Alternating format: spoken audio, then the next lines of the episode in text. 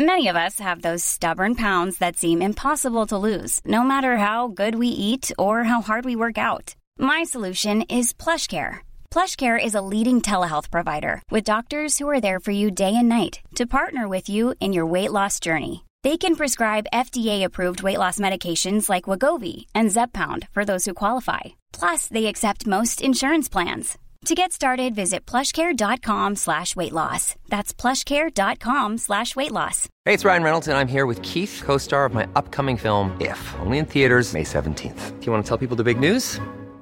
All right, I'll do it. Sign up now and you'll get unlimited for $15 a month in six months of Paramount Plus Essential Plan on us. Mintmobile.com slash switch. Upfront payment of $45 equivalent to $15 per month. Unlimited over 40 gigabytes per month. Face lower speeds. Videos at 480p. Active Mint customers by 531.24 get six months of Paramount Plus Essential Plan. Auto renews after six months. Offer ends May 31st, 2024. Separate Paramount Plus registration required. Terms and conditions apply if rated PG. Even when we're on a budget, we still deserve nice things. Quince is a place to scoop up stunning high-end goods for 50 to 80% less than similar brands. They have buttery soft cashmere sweaters starting at $50, luxurious Italian leather bags, and so much more.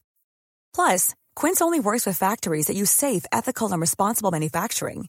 Get the high-end goods you'll love without the high price tag with Quince.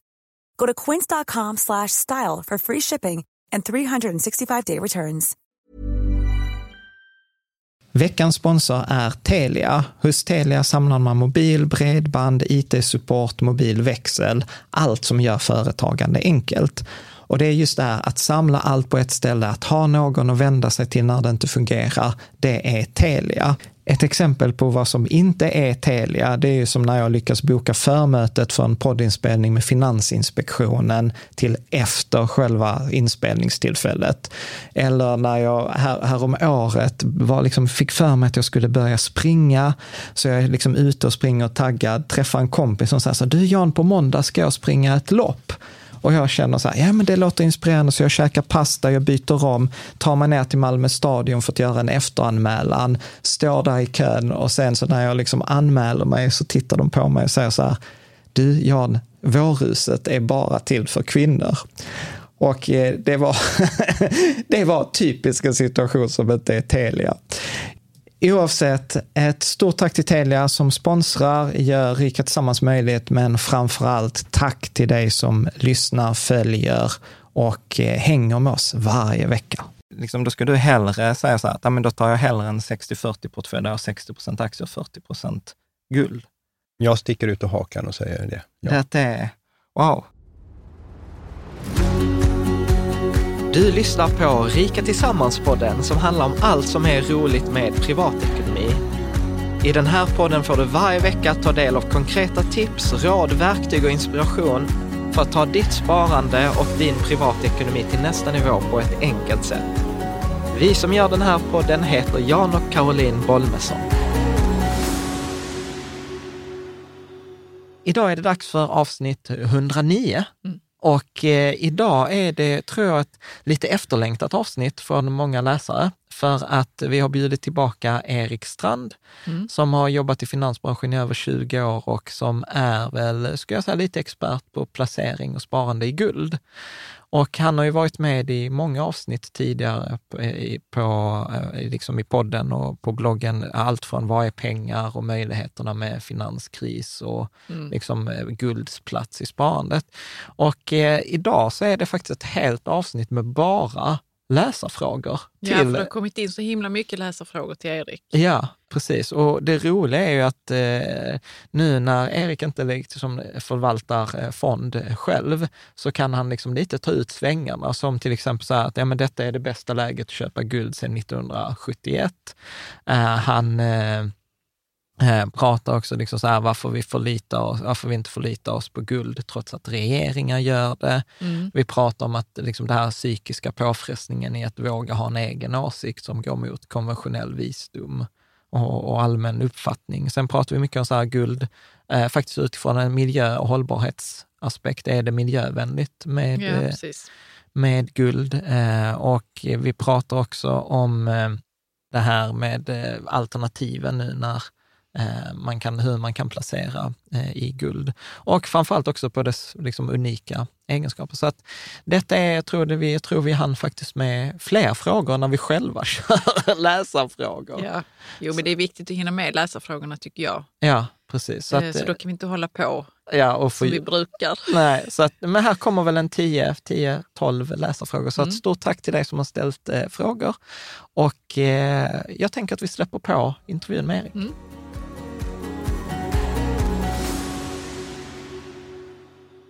Varmt välkommen tillbaka Erik Strand. Eh, jättekul att du vill komma tillbaka. Du är ju den gäst som har varit med oss, tror jag, flest gånger. Fyra, fyra avsnitt har vi gjort tidigare.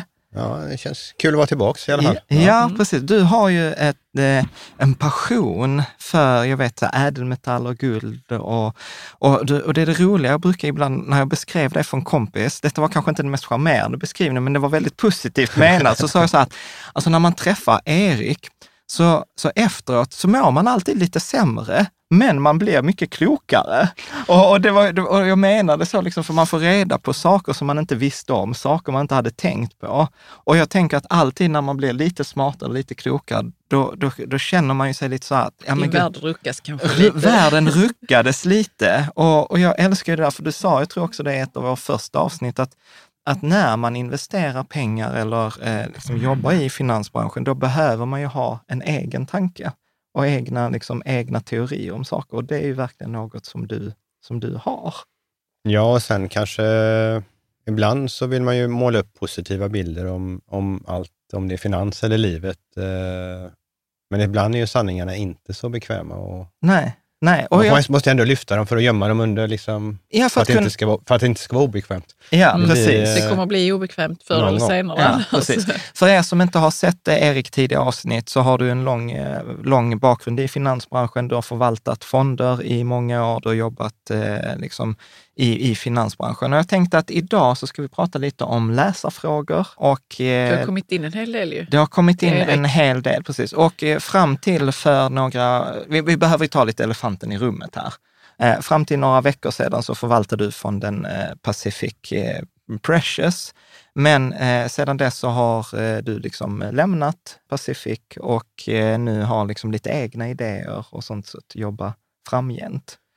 Precis, framåt kommer vi då, eh, eller har skapat ett eget eh, varumärke mm. Eh, och så ska vi då göra lite olika koncept på förvaltning mm. som blir kanske då ännu bättre och ännu billigare mm. för investerarna i mitt mål. Ja. Och det kommer synas mer och mer här, från, särskilt efter sommaren. Ja.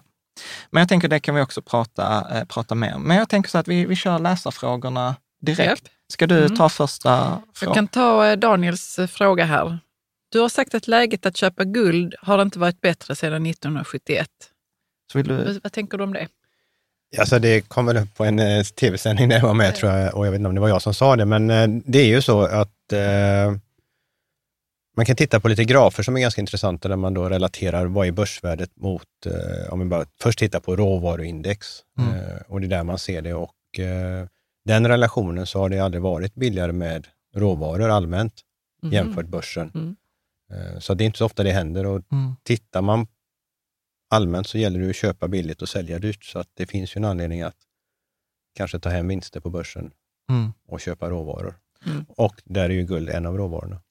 Men varför tror du att, de, varför tror du att det är så? Att det, blir, att det är billigt nu? Ja, det beror ju helt enkelt på att börsen har gått upp så mycket. Mm. Så att då, då, blir ju relationen eh, åt det andra hållet. Och, och, det är ganska intressant att titta på att eh, om man vill ha en taktisk allokering, titta på S&P 500 mot guld, hur mm. den faktorn är. Och där, ser man det historiskt så ser man, liksom, hade man växlat hyfsat när, när, när den faktorn blir hög, så från börsen till guld och sen när, när den är låg, det vill säga att guldpriset är högt jämfört med S&P 500, man bara delar dem med varandra. Mm. Eh, när det kommer ner till 0,5 så har ni gjort när guld har varit som dyrast och börsen som lägst och köpt börsen vid det tillfället, mm. så har man en väldigt bra eh, modell faktiskt för att få bra så du menar, Alltså du menar att man ska liksom växla mellan, mellan guld och aktier? Eller är det... Ja, alltså det, är, det är en möjlighet att göra det i alla fall ja. i en bit, eh, om man nu vill vara taktisk allokering. Men det finns en relation och man ser det tydligt när, när det ena har gått upp för mycket. Oftast mm. är det ju uppgångar. I början är grunden i uppgångarna, i antingen om det är börsen eller guld, sund. Mm. Men i slutet av alla uppgångar så blir det ju att det går upp för att det gått upp. Alla ja. köper det som har gått ja. upp. Och då blir det en osund del den sista uppgången. Och Det är ju där man får vara lite försiktig och se att man inte blir av med allt man har fått mm. på den där sista uppgången. Mm. vad var det du sa? SPI? SP, S&P 500. Alltså SMP. Det S&P 500, det är ju ja. amerikanska börsindex. Mm. mm. Eh, men jag, jag, ty jag, tycker ändå det där är lite, lite fascinerande, för att det är ju, det är ju, vi har ju haft ett eh, avsnitt, så här, guldets vara eller inte vara i, i portföljen, ett av de tidigare. Men jag tänker så här, det, det, är ändå ganska många som tycker så här, liksom att guld jag sa någonstans att eh, totala mängden allt guld är mindre värt än typ Apple. Eh, alltså Apple har ett större börsvärde nästan än allt eh, guld som är, som är samlat. Och då är det vissa som tycker så att men guld är en barbarisk relik, det ger ingen utdelning, det blir inte växer mer av. Alltså, utan jag har till och med var någon som sa så här, det är ju som att ha en stenbit i, i, i sitt bankfack. Ja, och det där är jättebra att någon eh, ställer den sortens frågor. För det har också fått mig att säga att Okej, okay, nu får vi backa tillbaka och se vad är det, varför har det blivit guld? Mm. Uh, och där kommer vi lite in på det, mitt nya brand också, mm. vad jag kommer ta fasta på. Och Det handlar egentligen om det periodiska systemet. Mm. Och där har vi, jorden består av ett antal olika grundämnen. Mm. Och Guld och silver är grundämnen. Vatten och olja är inte grundämnen. Nej så även vatten eller någonting som vi har, använder hela tiden. Så det skiljer, alltså det skiljer på grund, resurs, ja, resurs? Grundämnen är det vi har här på jorden och det är egenskaperna i grundämnena som är så intressanta. Och guld har eh, unika egenskaper och det är därför guld har blivit pengar. Mm. Så hade man velat hitta något ämne på jorden som skulle vara pengar idag och titta vilket grundämne har bäst egenskaper, eller vad har bäst egenskaper att vara pengar, så hade det blivit guld idag också. Och det har det varit i 5000 år. Men för att det är så beständigt? Alltså ja, det har alla de här mm. egenskaperna mm. eh, som behövs för att göra eh, någonting, eh, att det inte finns för mycket. Och, ja, det finns ju många olika mm, faktorer mm. i det. Mm. Eh, så det, det, är egenskaperna och det är samma sak som en helt annan grej som kommer komma in i, i mina nya fonder, där vi då kommer titta på grön teknikgrundämnen. Mm. Alltså varför är litium intressant? Jo, för att det är litium har vissa egenskaper som gör att man kan göra batterier. Eh, och man behöver göra batterier för att göra elbilar mm. om vi ska lämna eh, mm. bensin och dieselbilar. Så det är egenskaperna i de här ämnena och eh, då är inte guld bara en sten. För en sten eh, består av många saker, men, men de andra grundämnena kan inte vara pengar. Så att, eh, det är där man kommer ner till att det är så mycket mer. Mm. Men, men varför inte då liksom, till exempel eh, palladium eller liksom silver eller någon av de andra Ja, för att det, det är så att eh, det ska vara så icke-reaktivt och beständigt som möjligt. Mm. Och eh, guld är det som eh, reagerar minst med någonting mm. och eh, har sån tung eh, densitet så att du kan inte bara skapa en kopia för att mm. du, du, kan inte lägga ihop två ämnen och få guld. något som är tyngre. Mm. Eh, och sen att silver som sagt är jättebra, men silver oxiderar ändå med luft. Alltså det, det mm. blir mörkt, det blir inte guld på det sättet. Eh, sen har en guld en bättre historia än eh, palladium och platinum för att guld är lättare att bearbeta. Det, det är mjukt eh, och eh, går att forma till mynt mm. vid lägre temperaturer och lägre temperaturer än vad man kunde få fram förr i tiden. Mm. Eh, så att det hade blivit guld. Mm. Sa du inte när vi hade fika tillsammans i Göteborg att typ man kunde ta ett gram guld och dra ut det eller det var inte du som jo. sa det? Ja. Jo, det var jag som sa det. Kan, kan, du inte säga att om man, tar ett, nej, om man tar ett gram guld och gör det till en tråd, alltså här, hur långt kan man dra ut den tråden innan det liksom spricker? Alltså hur tjock är tråden? Ja, men så ett gram, ett gram, hur mycket, ett, hur mycket, gram. ett gram salt, alltså ett gram. Ja, ja. Nej, men man kan ju dra ut den ganska långt, guldgrammet. Ja. Ett gram är inte mycket. Nej, men 100 meter då? Mm. Mm. Det var mycket. Lång, Det är en lång tråd. Ja. På ett gram. Ja, 3000 meter är det. Det är helt Alltså bra. det är för att atomerna sitter ihop. Så det där är vi inne på de här egenskaperna i ämnen och det är det som blir så intressant och eh, eh som sagt någonting jag kommer belysa väldigt mycket mer här framåt. Mm. Mm. Mm. Du, vi hade en fråga, Anna, som sa så här, men du, så här, när man ändå pratar så ESG och miljö och så här, mm är att guld är ju bland det som, alltså så här, man gör dokumentärer om hur hemska arbetsvillkor det är när man bryter guld. Och, hur man får fram guld, att, att, det är miljö, ja, att det är miljö. Att liksom typ, hon var så här, det går kanske inte att köpa något som är mer miljöovänligt. Jag, jag, ja. har, ingen, jag har inte läst på, så jag vet nej, inte. Nej, utan men, jag ja, men bara... Det kan jag svara på. Det svarar jag gärna på. Ja. ja. Eh, alltså när man handlar guld, eh, så som investerare handlar guld eller något sånt, ja. då följer all guld så att säga en uh, good uh, delivery. delivery standard och då är liksom allting, varifrån det kommer, allting är superorganiserat. Så där finns inte den här biten överhuvudtaget. Sen, eh, eftersom guld är värdefullt, så dyker det upp de som vill försöka ta fram guld på sitt egna lilla sätt mm. i, i, vissa områden. Men det är ju en, det är en sidoverksamhet som inte har med den normala guldutvinningen att göra.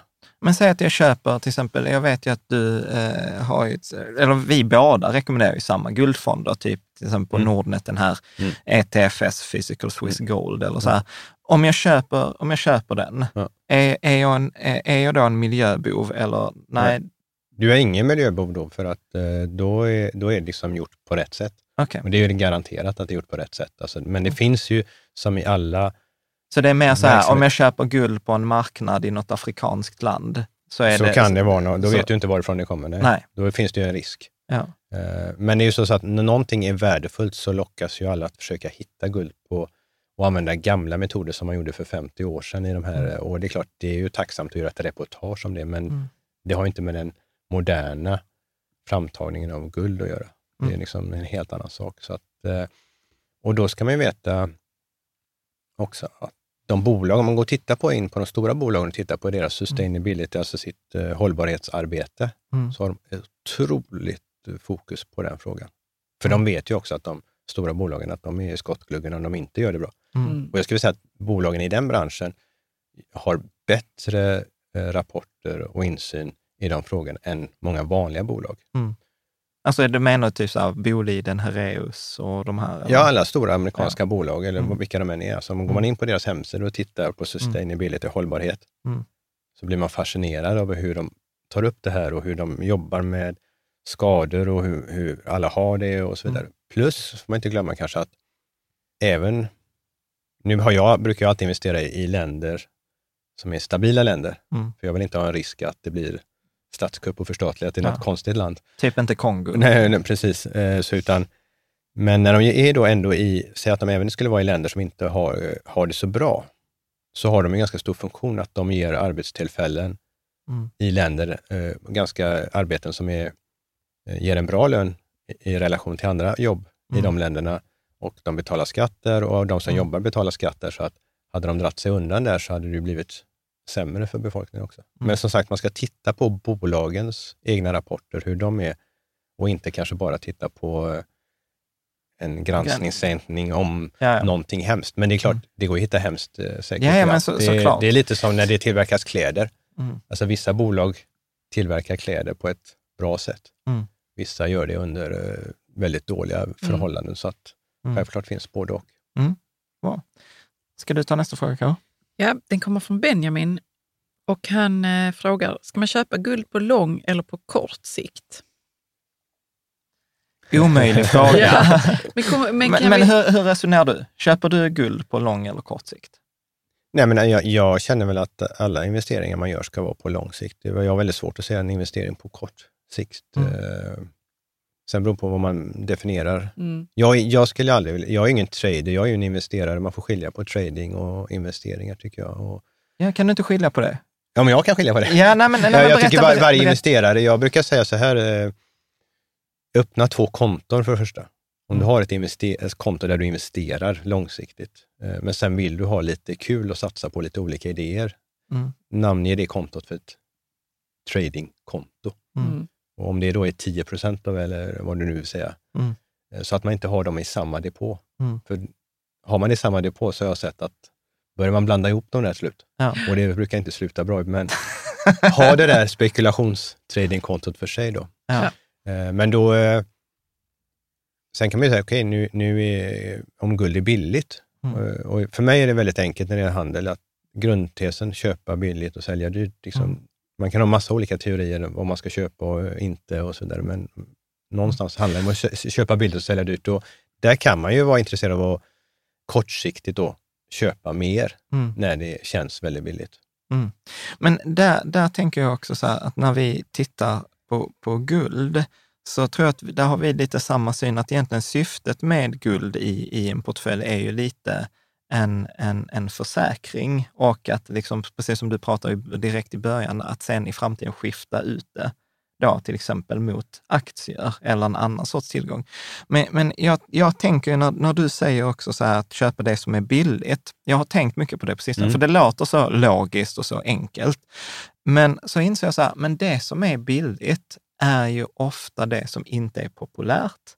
Det är ofta det som kritiseras. Det är ofta det som är out of favor. Som ingen vill ha just som nu. Ingen vill ha just nu. Att till exempel just nu pratar vi till exempel om att aktier har gått jättebra. Alltså om jag sitter här på den och rekommenderar folk att köpa aktier, jag kommer inte få ett enda kritiskt mejl. Mm. Men så fort jag pratar om räntefonder eller jag pratar om guld, vet, då börjar ju mejlen komma. Så här, hur kan du rekommendera räntefonder? Hur kan du rekommendera eh, guld? Hur, hur hittar man den där liksom så här, känslan eller tryggheten i att veta så här, okej, okay, jag har köpt detta för att det är billigt, för att det är felprisat, mot att jag är bara dum i huvudet som köper detta. Precis. Nej, men, nej, men det är väldigt bra för att eh, det fanns ju Egentligen så säger de, det finns ju det här ordspråket på engelska, when the blood is running in the street, alltså när mm. det är riktigt illa och verkligen ingen vill äga, det, är, det är då man ska köpa. Mm. Så man måste ju vara lite eh, motsatspsyker i det tänket, mm. eller contrarian säger ja. vi ju lite engelskt, men, men motsatsen.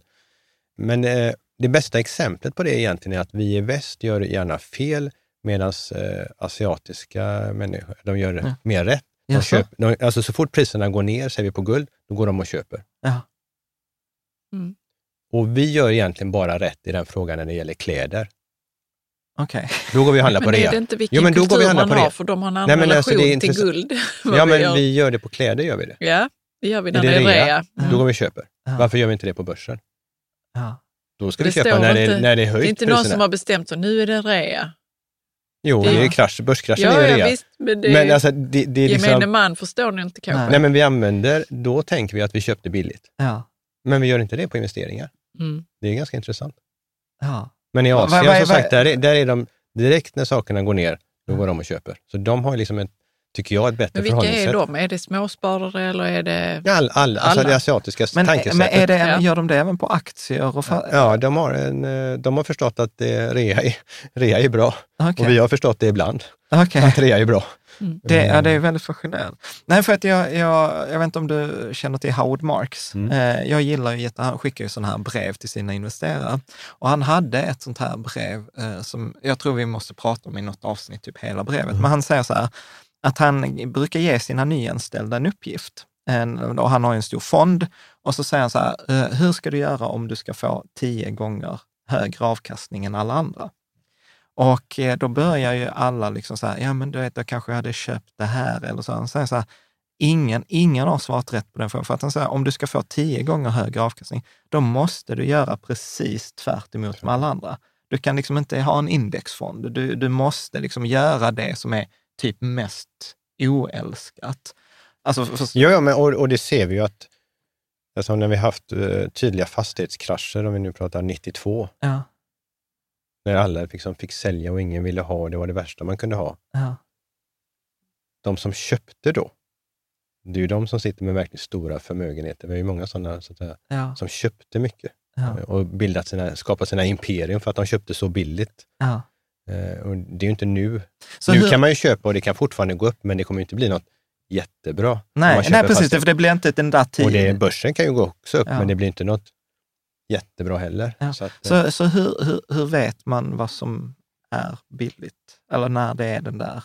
När, så här, när vet ja, du hade man en del faktorer som var ganska intressanta när ingen eh, tycker om det, ingen vill ha det, mm. Man är lite emot det. Då, då är det oftast en, ett tecken på att det någonstans håller på att vända de här cyklerna. Mm.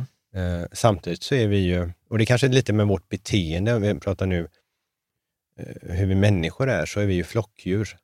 Mm. Som, om någonting går bra så vill alla vara med på mm. tåget och inte bli lämnad vid sidan mm. om. Så att man är hellre med, även om det riskerar att förlora pengar. Mm. Och, och då, den dag man förlorar pengar på börsen så förlorar man med alla andra. Så att mm. Då känner man sig bekväm att okej, okay, jag, jag, var med, jag var med alla andra. Ja. Liksom. Jag, ja. jag, även om ni var ut för stupet så var jag med alla andra. det är lite, människan har lite jobbigt att gå ja, själv, själv vara själv. Precis. Då, och då, då stänger man ju hjärnan och, och mm. bara mm. följer. Mm. För det, det står i, i den här Michael Lewis-boken Get Short, eh, eller Big Short, eh, som, som vi även har pratat om, om filmen, att de, de gick ju emot allt, all mm. konventionell visdom när de liksom så här...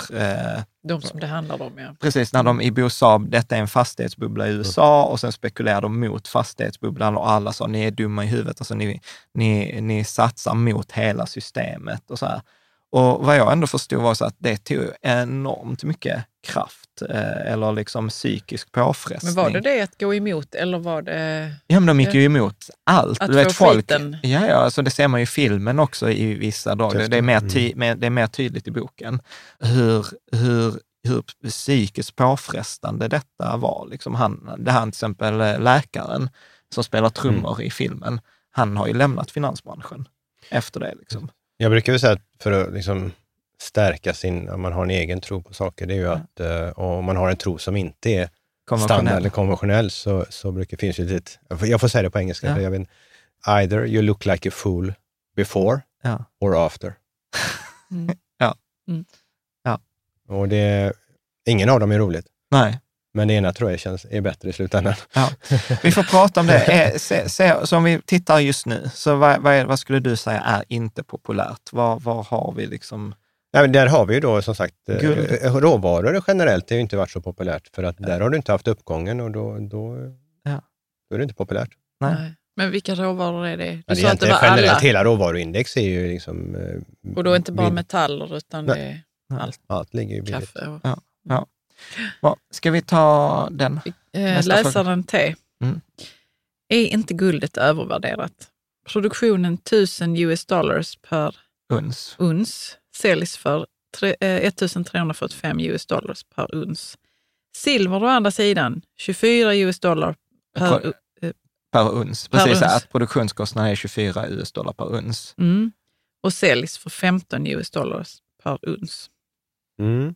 Alltså, hur, eh, ja, kan vi summera den frågan? Ja, ja, lite kladdigt. Ja, nej, men, nej, men så här, eh, alla frågor är helt tydliga på bloggen. Nej, men, men, men så här att den här läsaren har alltså jämfört produktionskostnaden för ja. ett uns guld och ett uns silver och konstaterar att produktionen är, det kostar 1000 US-dollar att producera ett uns guld, eh, men det säljs för 1345 och det kostar 24 US-dollar att producera ett uns eh, silver. silver. men det säljs för 15 US. Så att till exempel ett, ett gruvbolag som producerar guld kan gå med vinst, ja. något förenklat, medan ett gruvbolag som skulle producera silver går med förlust. Ja. För det kostar mer att ta upp det än vad de kan sälja det för.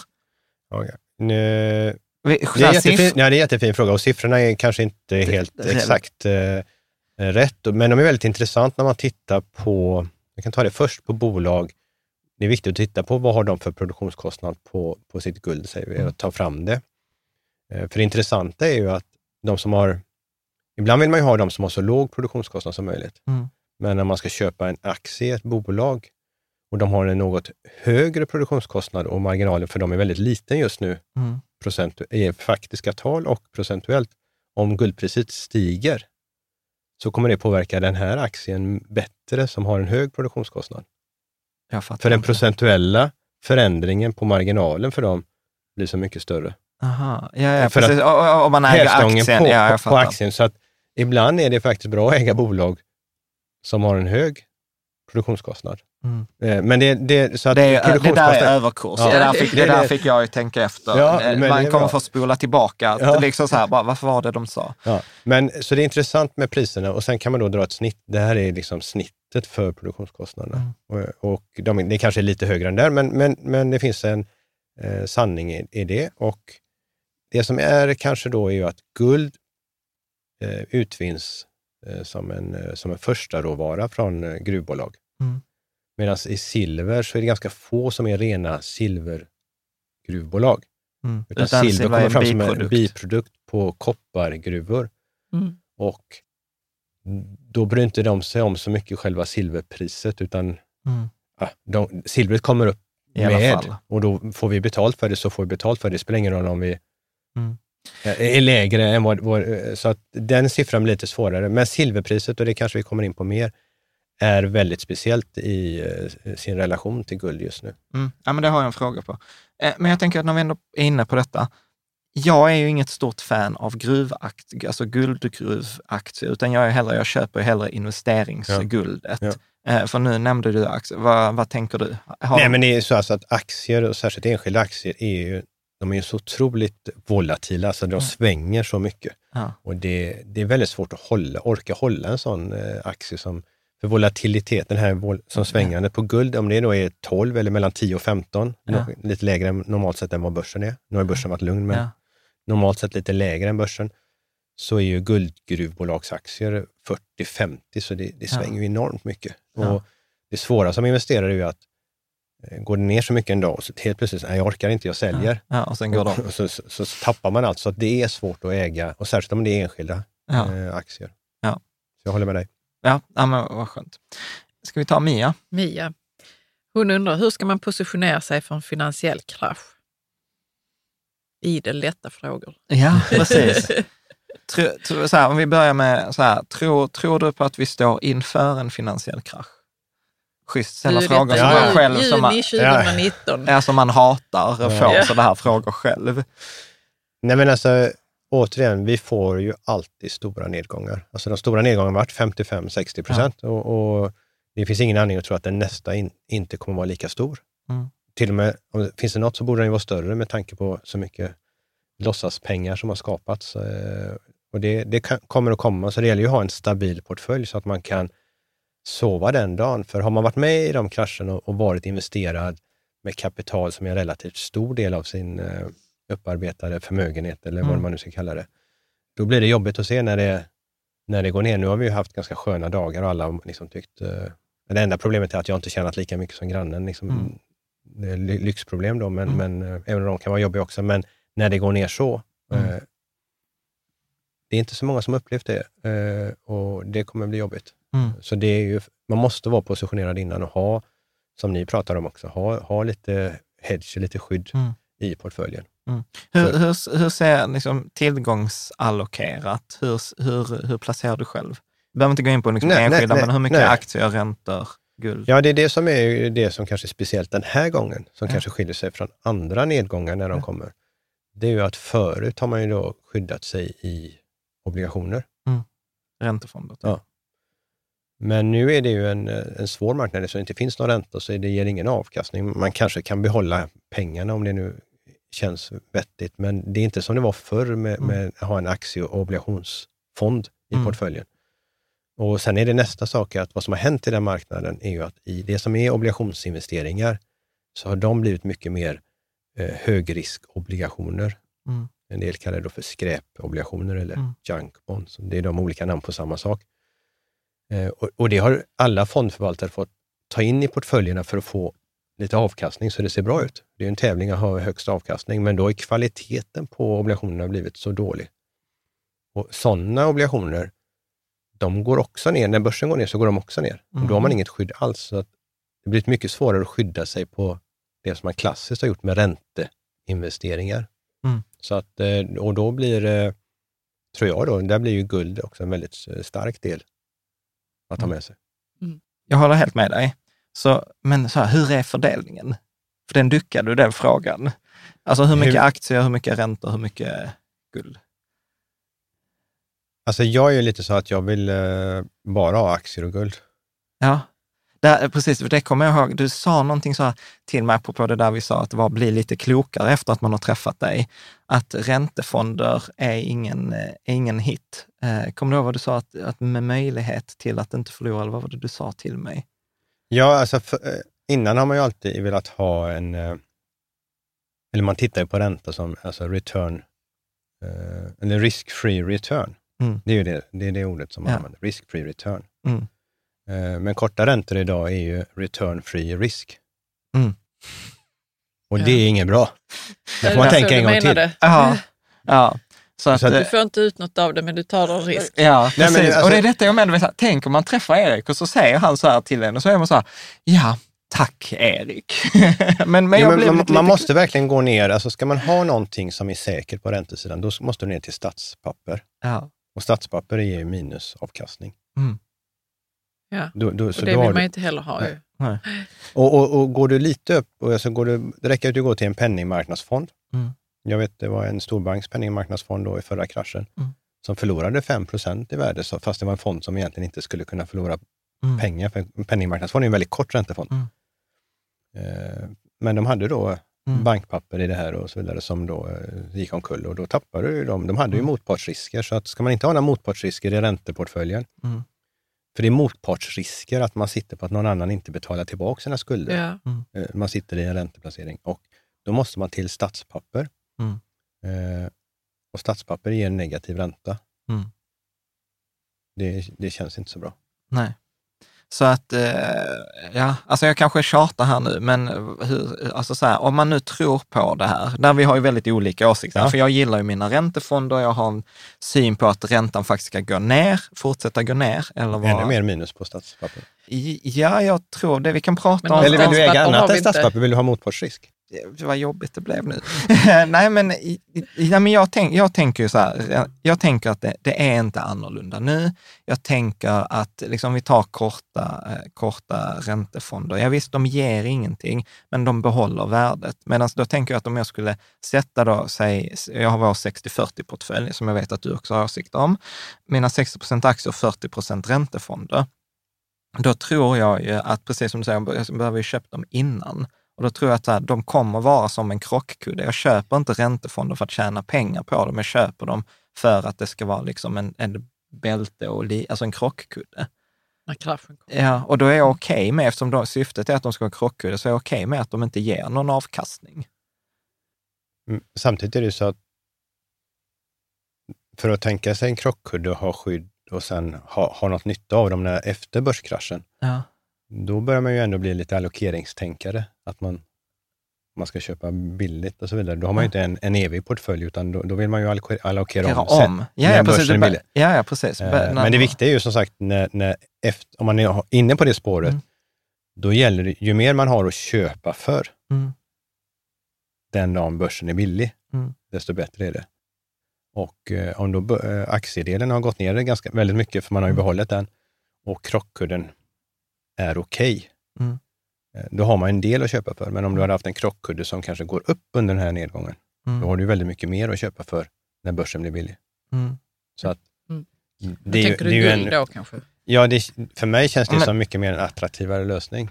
Så att, så att eh, typ en, eh, ja men vi kan ta den frågan då. För jag vet till exempel 60-40 mm. och det är av de här anledningarna du säger att jag är inget stort fan av 60-40-portföljen.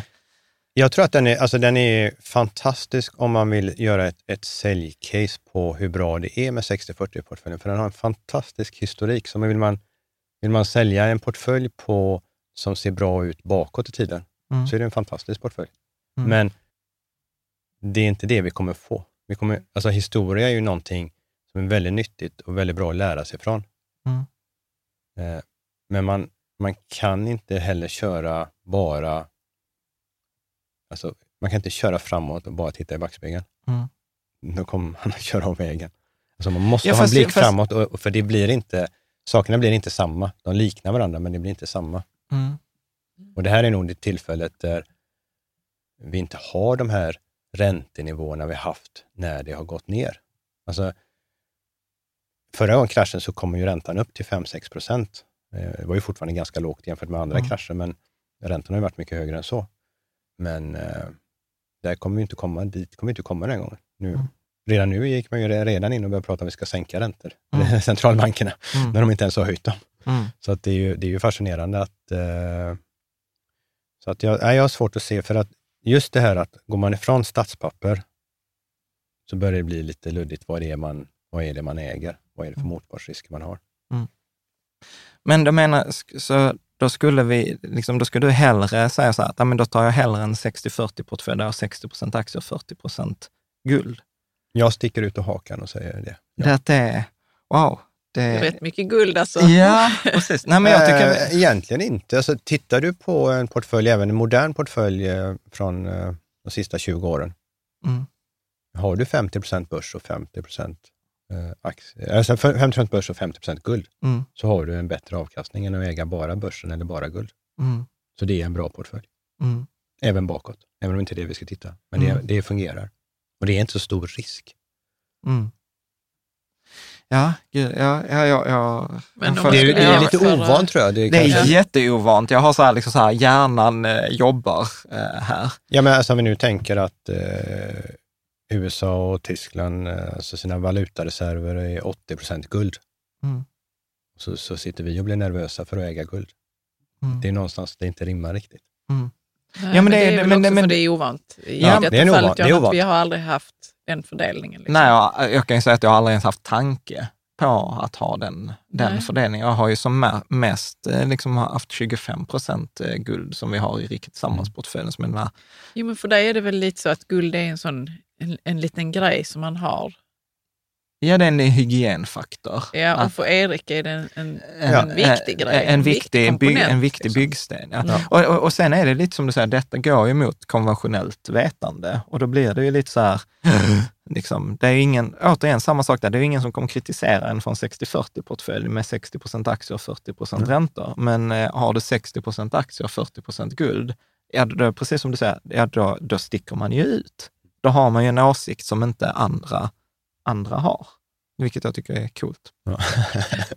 Äh, eller, ja, eller något annat. Ja, eller, eller, ja, precis, precis. Du valde ordet coolt. Ja. Jag valde, jag valde, precis, jag valde ordet eh, coolt. Ja. Men, men sen är det väl också det här att jag vet att när vi träffades sist så var den andra sån här magsupen jag fick av dig som var så här, men du Jan, om man dör och har en massa miljoner på kontot, då kan man ju också fundera på vad man har gjort i sitt liv. Mm. Ja, nu kom du in på något helt annat, men eh, ändå kanske inte. Men eh, jag, jag, alltså- jag tycker, jag gillar ju att prata om pengar. Mm. Alltså vad är pengar? Vi har ju haft lite, varit inne och snuddat på det, mm. försökt lite grann. Men så lärde jag från min fru en gång som sa något väldigt smart. Då sa hon att, eh, eller egentligen kontentan var väl att en krona är bara en krona när man har använt den. Mm. Eller aktivt kapital som hon sa. Vi försöker ju säga att vi ska spara och spara och spara. Mm. Men så länge som jag har varit med så har jag sett att också att så många som har kommit en bit i sitt sparande kommer så långt att de bara sparar. Mm. Alltså att det blir en, en, en, ett fängelse i sig att bara spara och, och, till slut så ser man om man har varit med och träffat många att de flesta, inte, jag ska inte säga de flesta, men väldigt, väldigt, väldigt många dör med väldigt, väldigt mycket pengar och mm. tillgångar på sina konton mm. som man inte använt. Mm. Och då i livet kan man ju börja med, varför har jag så mycket pengar som jag inte använder? Har jag då jobbat alldeles för mycket egentligen? Jag kunde ju varit med med mina barn. Mm. Varför samlade jag upp så mycket som jag inte använde? För det är jag, av de jag har träffat, jag har inte träffat alla, men det är väldigt få jag har träffat som har gått bort utan pengar på sina konton eller tillgångar. Mm. Ja, de är väldigt få va? Eh, eh, ja. Det finns ju såklart, så det mm. finns alltid fall, men de flesta har ju, vi pratar liksom miljonvärden, om inte det är på kontona så är det ju fastigheterna. Mm. Och då tänker man liksom, kunde man kanske ha jobbat lite mindre mm. och levt lite mer. Mm. Och använt pengarna till upplevelser. Upplevelser kan ingen ta ifrån en. Mm. På en börskrasch kan man bli av med allt, men mm. en upplevelse kan ingen ta ifrån en. Mm. Så att, eh, ja, för mig är det väldigt viktigt att eh, eh använda pengar. Det är då mm. de verkligen blir någonting. Mm. Nej, men jag, varför jag tänkte, liksom, det kanske var lite abrupt eh, byta mm. samtal, men, men jag tänker egentligen att det är inte så långt ifrån, för att ofta pratar vi som att det enda rätta är vinstmaximera. Hur får jag den bästa portföljen? Hur tjänar jag mest pengar?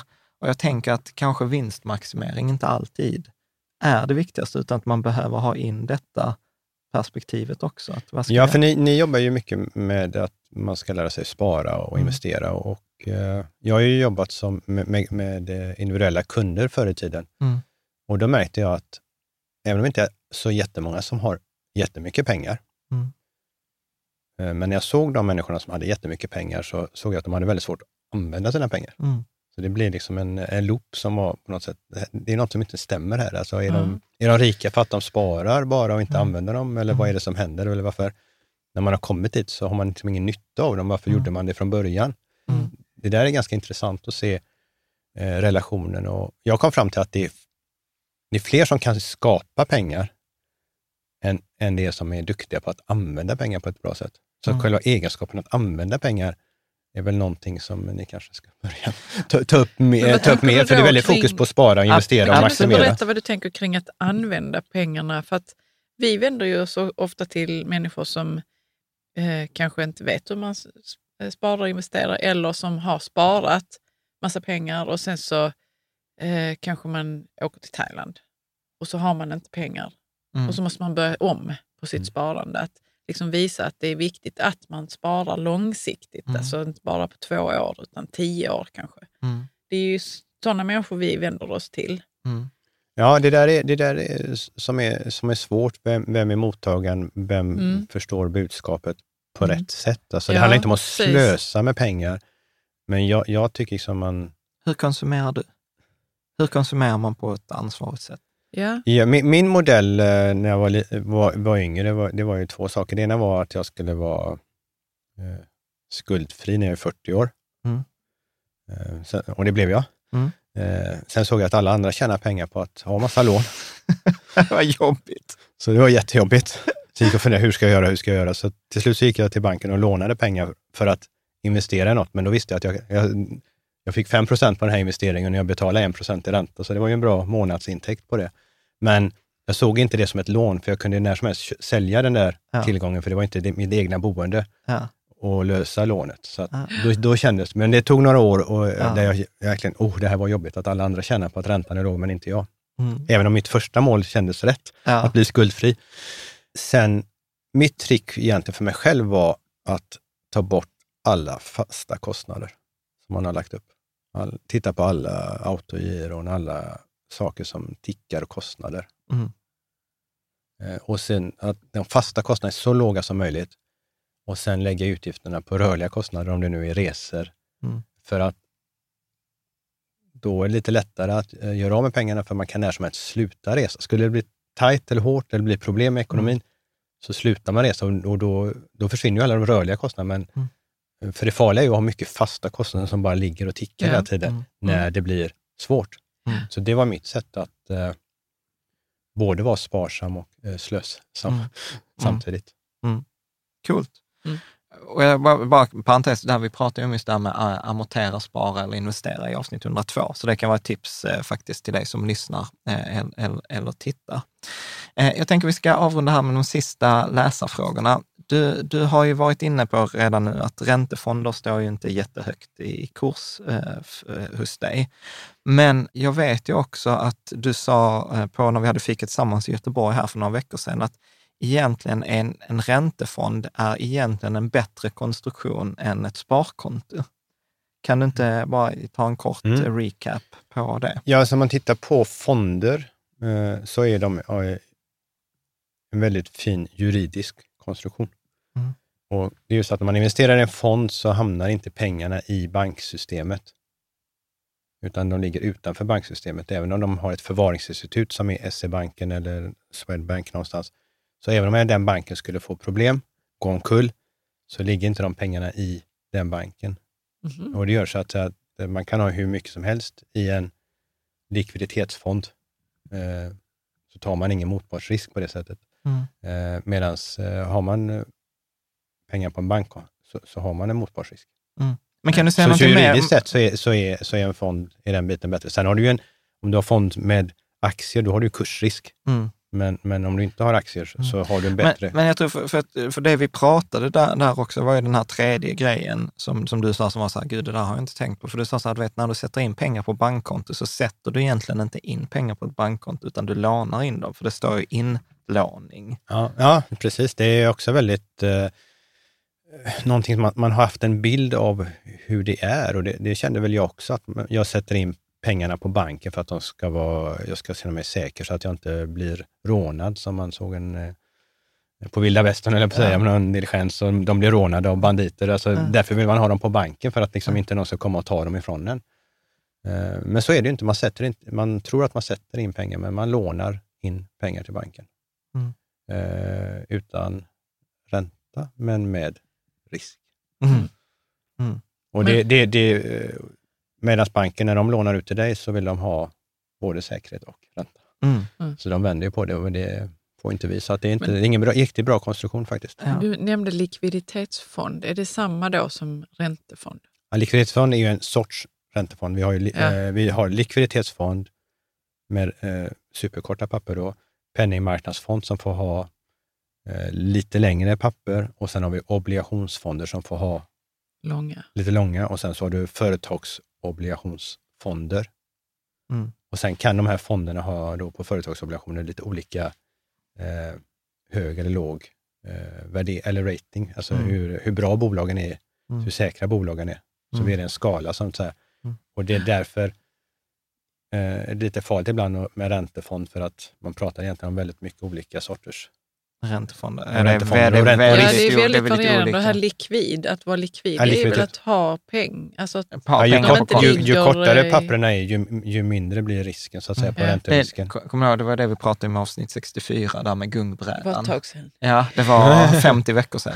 Nej, men gungbräd, det är ju det här med att eh, räntefonder är speciella, att när räntan eh, går ner så ökar de i värde, när räntan går upp så minskar de i värde. Och sen var ju gungbrädan ju längre löptid, som eh, då Erik är inne på, desto större blir variationen. Ja. Så det är, det är som en gungbräda. Eh, där. Bra, jag tänker eh, om... Eh, det gjorde inte någonting tydligare för mig, ska jag säga. Vadå? Nej. Nej, men att, att det är Nej, en, men jag vet att jag var inne på likvid, att ja. det betyder att man har, att pengarna finns hos, liksom man har dem. Ja, att man ja kan liksom, likviditetsfond. Att de är, ja, att jag blev man, så lurad av det. Liksom, ja. att, det har blivit namnen på de kortaste räntefonderna. Mm.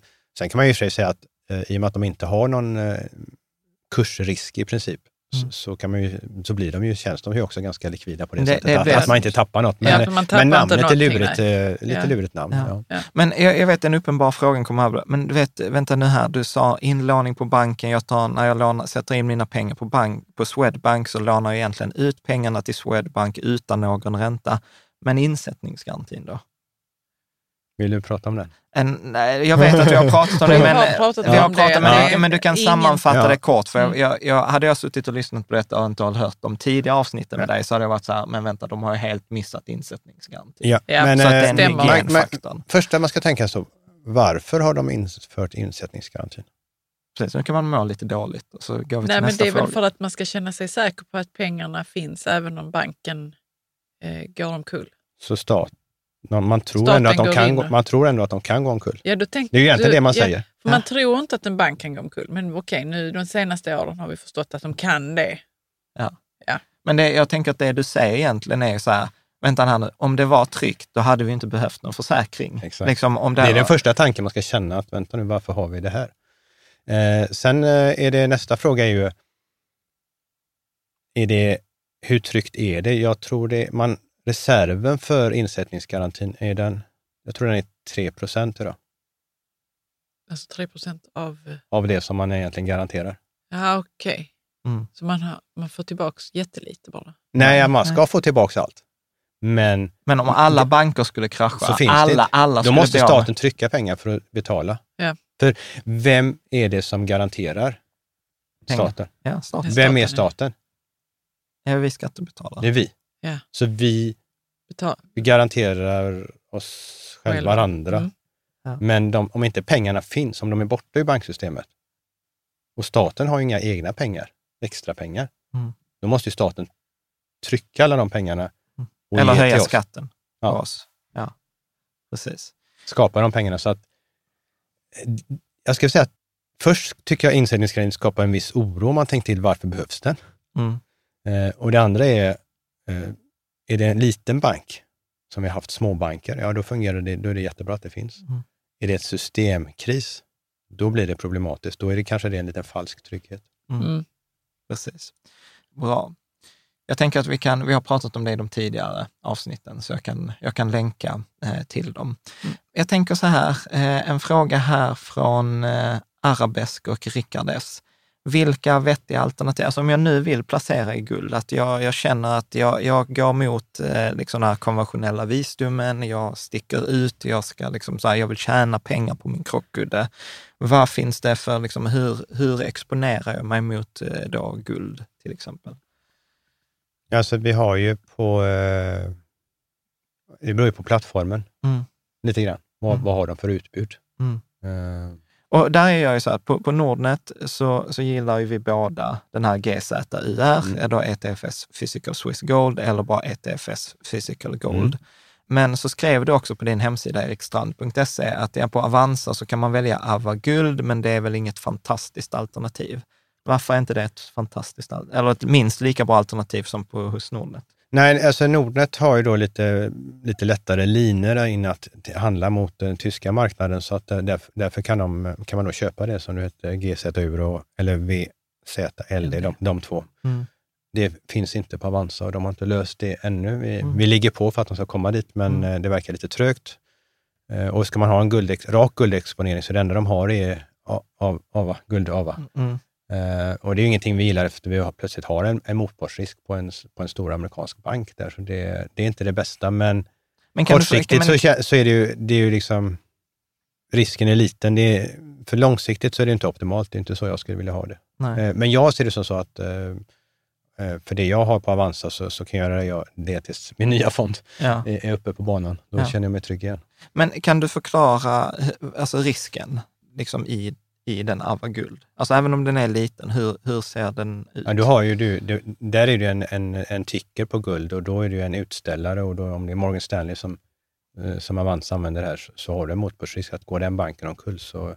Så blir din, eh, din ja. Ava Guld blir ja. värd noll? Ja, i ja. princip. Medan på då Nordnet, om jag har förstått det rätt, där har ju de det fysiska guldet. Ja, i, där, är det inte, där har du inte alls den risken, så de är ju väldigt, väldigt mycket bättre på Nordnet. Mm. Absolut. Bra. Ska vi ta en av de sista frågorna här, Karo? Ja, förlåt, jag var fortfarande kvar i det där. Ja, men häng kvar. För, I Schweiz ligger guldet i, i ett valv. Var det så? Ja. ja. eller de två som Nordnet har, så är det ja. London och, och Schweiz. Ja. Medan eh, Avanza, Avanza, hade... Avanza, nej, alltså, Avanza-lösningen på guld som de har idag är egentligen bara en eh, elektronisk konstruktion som lovar att ge dig prisuppgången på guld. Aha.